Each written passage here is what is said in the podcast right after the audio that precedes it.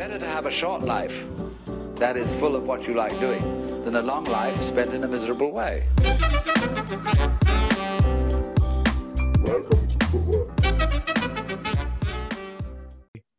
Nick Gutman is here all the way What from up. Kentucky. Thanks for coming on Footwork Podcast, brother. I appreciate for inviting me. How is uh, how's Kentucky treating you? Kentucky is treating me great so far. I uh, I can't complain. Uh, I live a I live a good life over here, and yeah, so far I'm really happy that I that I made this decision to go to Kentucky and to the US for the first time. Hmm. Yeah, so for those who don't know, Nick and I played together at Norderstedt for I think just a year, and it was a COVID year.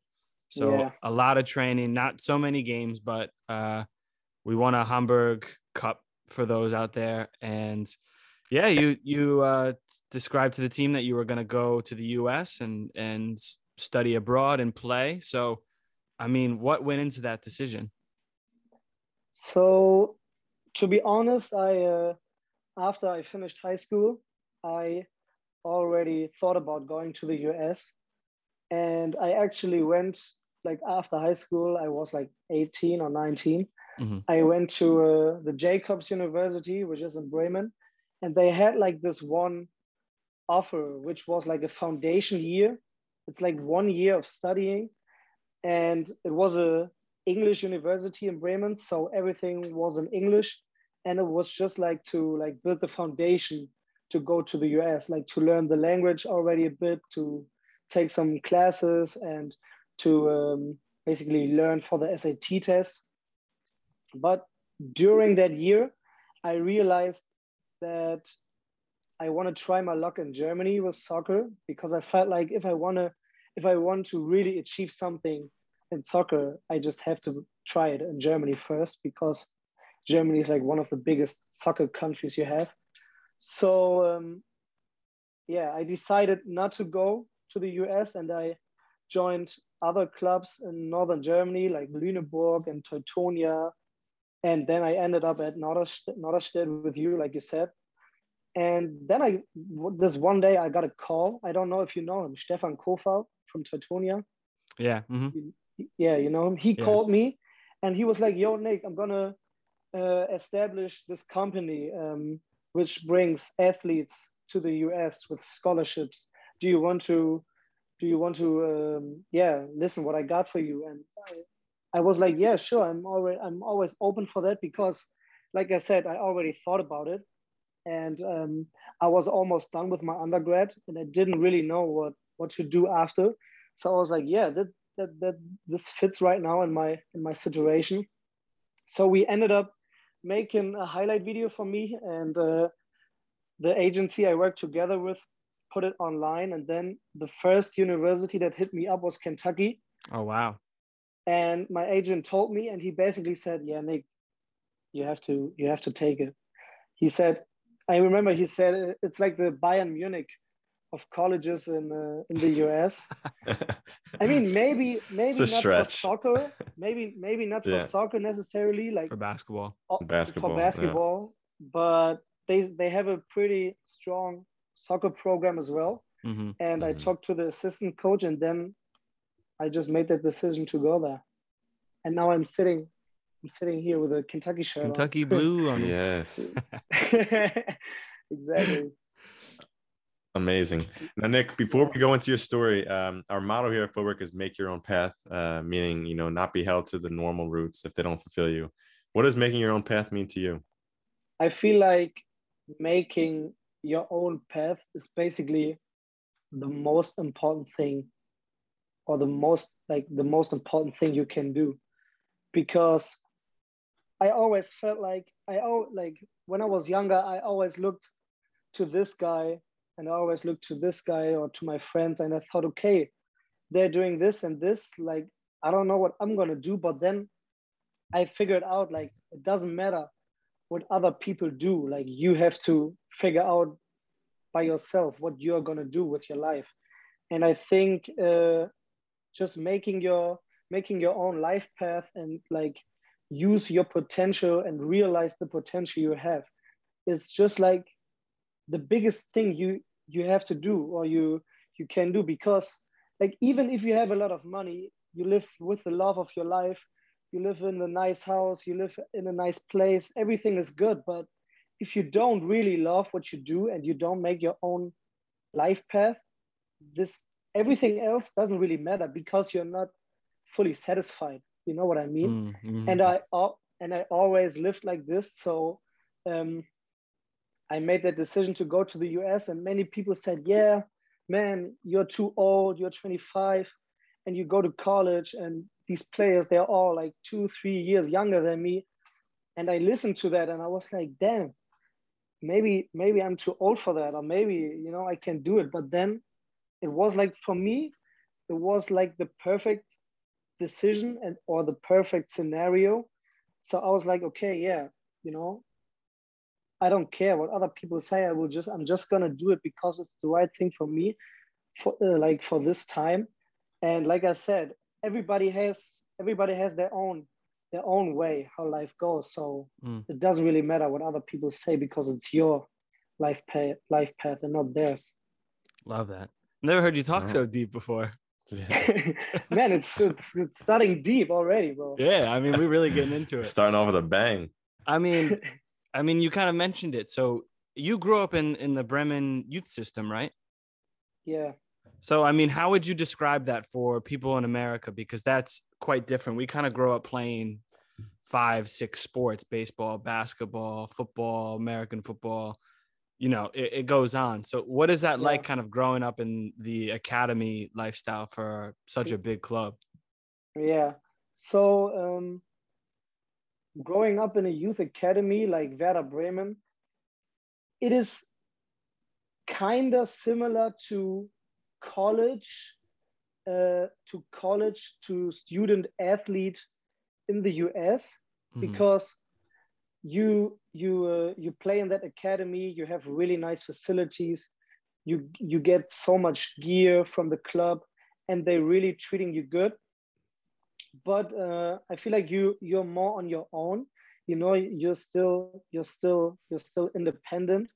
And i lived i lived like i would say like a five minute walk from that youth academy.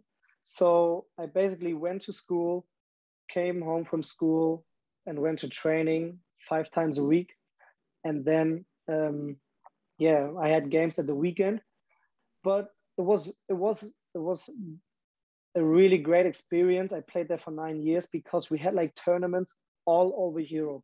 Mm. we had tournaments in france. We had like uh, switzerland austria spain portugal england um, belgium czech republic and it was it was a it was a crazy experience. And um, yeah. And you always see like these pro players walking around the facilities and you know them and they just walk around there like it's nothing you know you're used to it.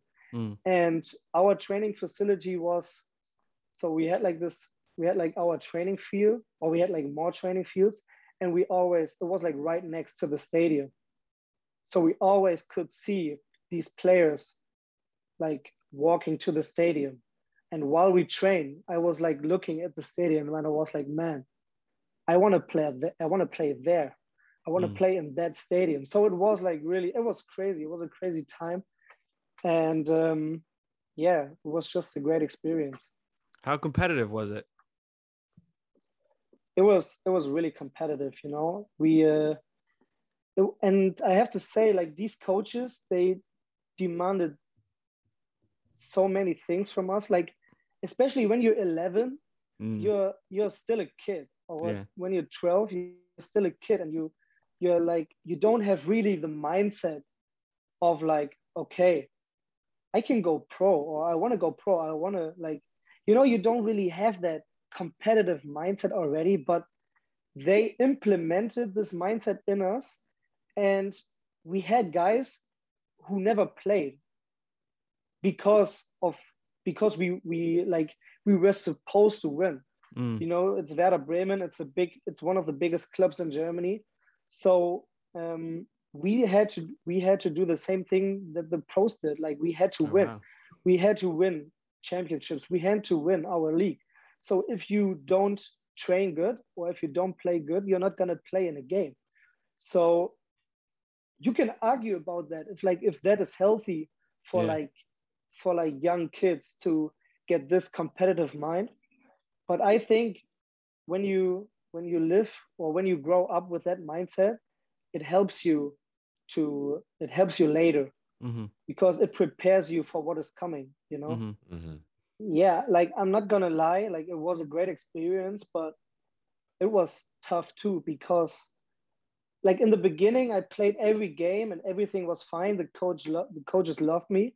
But when i started you know then everybody started to grow and get big you know and i was like still a small ass kid you know? I was not like the others. I was like always i was always the smallest. I was always the skinniest you know, and it was tough because I was kind of a late starter, if that makes sense. Mhm. And um, so I didn't play like when I was 13, 14, 15, I didn't play like one minute. And I remember um, because in the beginning we didn't live where what like what I said, like five minute walk from there. We lived like 45 minutes away. So my parents drove me every day right after school. My mom picked me up from school and we drove 45 minutes, one hour to Bremen to the to training and then back in the evening and I was home at like 10 p.m. you know uh, until I was like 16 or something and Damn. at one point I was I was asking my mother yo mom do I do I have to go to training today and she was like what what do you mean like you don't like to play there or you, you don't want to play and she felt and she felt so weird because she is the one that drives me to training every day that drives me one hour two hours to training. And she is like sacrificing so much like me you know? She, she's sacrificing even more because when when she like goes with me there she can't work Mhm. you know? My, we have like a we had like a boutique uh, in the village i lived and it was owned by my parents but my mom wasn't there because she had me to she had me to she had me to bring the training and my father handled all this stuff alone. So at that point i was like really i didn't have like a depression or anything because like i'm i was like fucking 13 14 15 you know? Mhm. but it was like i like i'm not gonna lie like i cried i cried uh, quite a bit and it was tough. But then um when i like grew up and when i got a little bit bigger and like more confident and mature. It changed my mindset and um, i started to play again and then everything was fine. But in the beginning it was tough because like you said of the competitiveness Mm. in the team you know? So Mhm. yeah. But um, other than that i'm really surprised by the people here because the people are really nice Yeah. you know they are they are really open. They just come and talk to you. They they they ask how you doing. Like everywhere i go they ask me hey like hey how you doing? How's your day how's your day been? You know? And i'm like and in the beginning i was like so i was shocked because you know what? You're not used to that in northern Germany. like I just want to get a coffee. And like this girl is asking me like how's my how's my day been? Or like I was getting a coffee on campus. And uh, this guy was like and the barista was like yeah how's your how's your semester going so far I'm like damn like people in Germany you. don't do that No. they say No. hi here's your coffee give you the money okay Tschüss. bye see you yeah exactly so I was really surprised about that So what did you expect soccer wise? Um, so my my agent who like already like um, connected other players to the US already like told me told me a little bit about American soccer. For example, that you can sub as many times as you want. hmm And um, but when I came here, like I was still I was still surprised like how different soccer here is than like in comparison to Germany. I remember like the first game we had, it was against Coastal Carolina, away game. And I was not playing. Uh, I was sitting on the bench. And I like see people getting subbed in and subbed off and subbed in and subbed off. And then like it didn't stop. And like guys came in for like five minutes. They didn't even touch the ball and they they got subbed off again. And I was just like sitting on the bench and it was like, yo, what is going on here? Like it's crazy. And every game, like our, for example, our back four, our back line, like uh, left back, center backs, and right back, they play 90 minutes Mhm. every game. Mhm. Mhm. Like this, this is not going to change. But for example, we play with a left winger, right winger, two strikers. We get sub off every game after 20 minutes. Like the whole, like the Yeah. front four. Mm-hmm. And is it like After no 20 matter how you're playing, it's just scheduled? No matter, no matter how. Like I can score two goals, I get subbed off. It's like Yeah. ho- it's like Yeah. hockey. Yeah. Yeah, for sure. And then second half, the like it depends how you played, but a whole like the the first front four plays it starts again, but after 20 minutes, 25 minutes, new guys come in.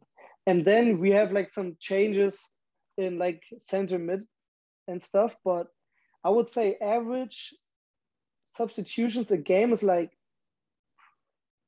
like s- eight, nine, ten substitutions every game, average. Mhm. Mhm. And of course, like the overtime thing, Oh yeah. you know, Mhm. like when Yeah. you like there is no tie.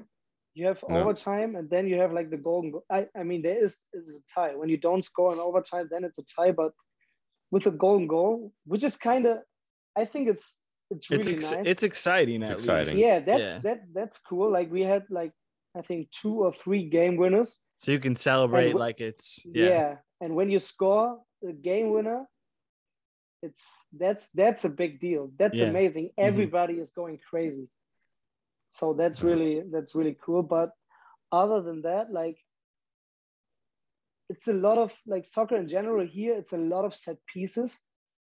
It's crazy it's crazy how much time we spend on set pieces.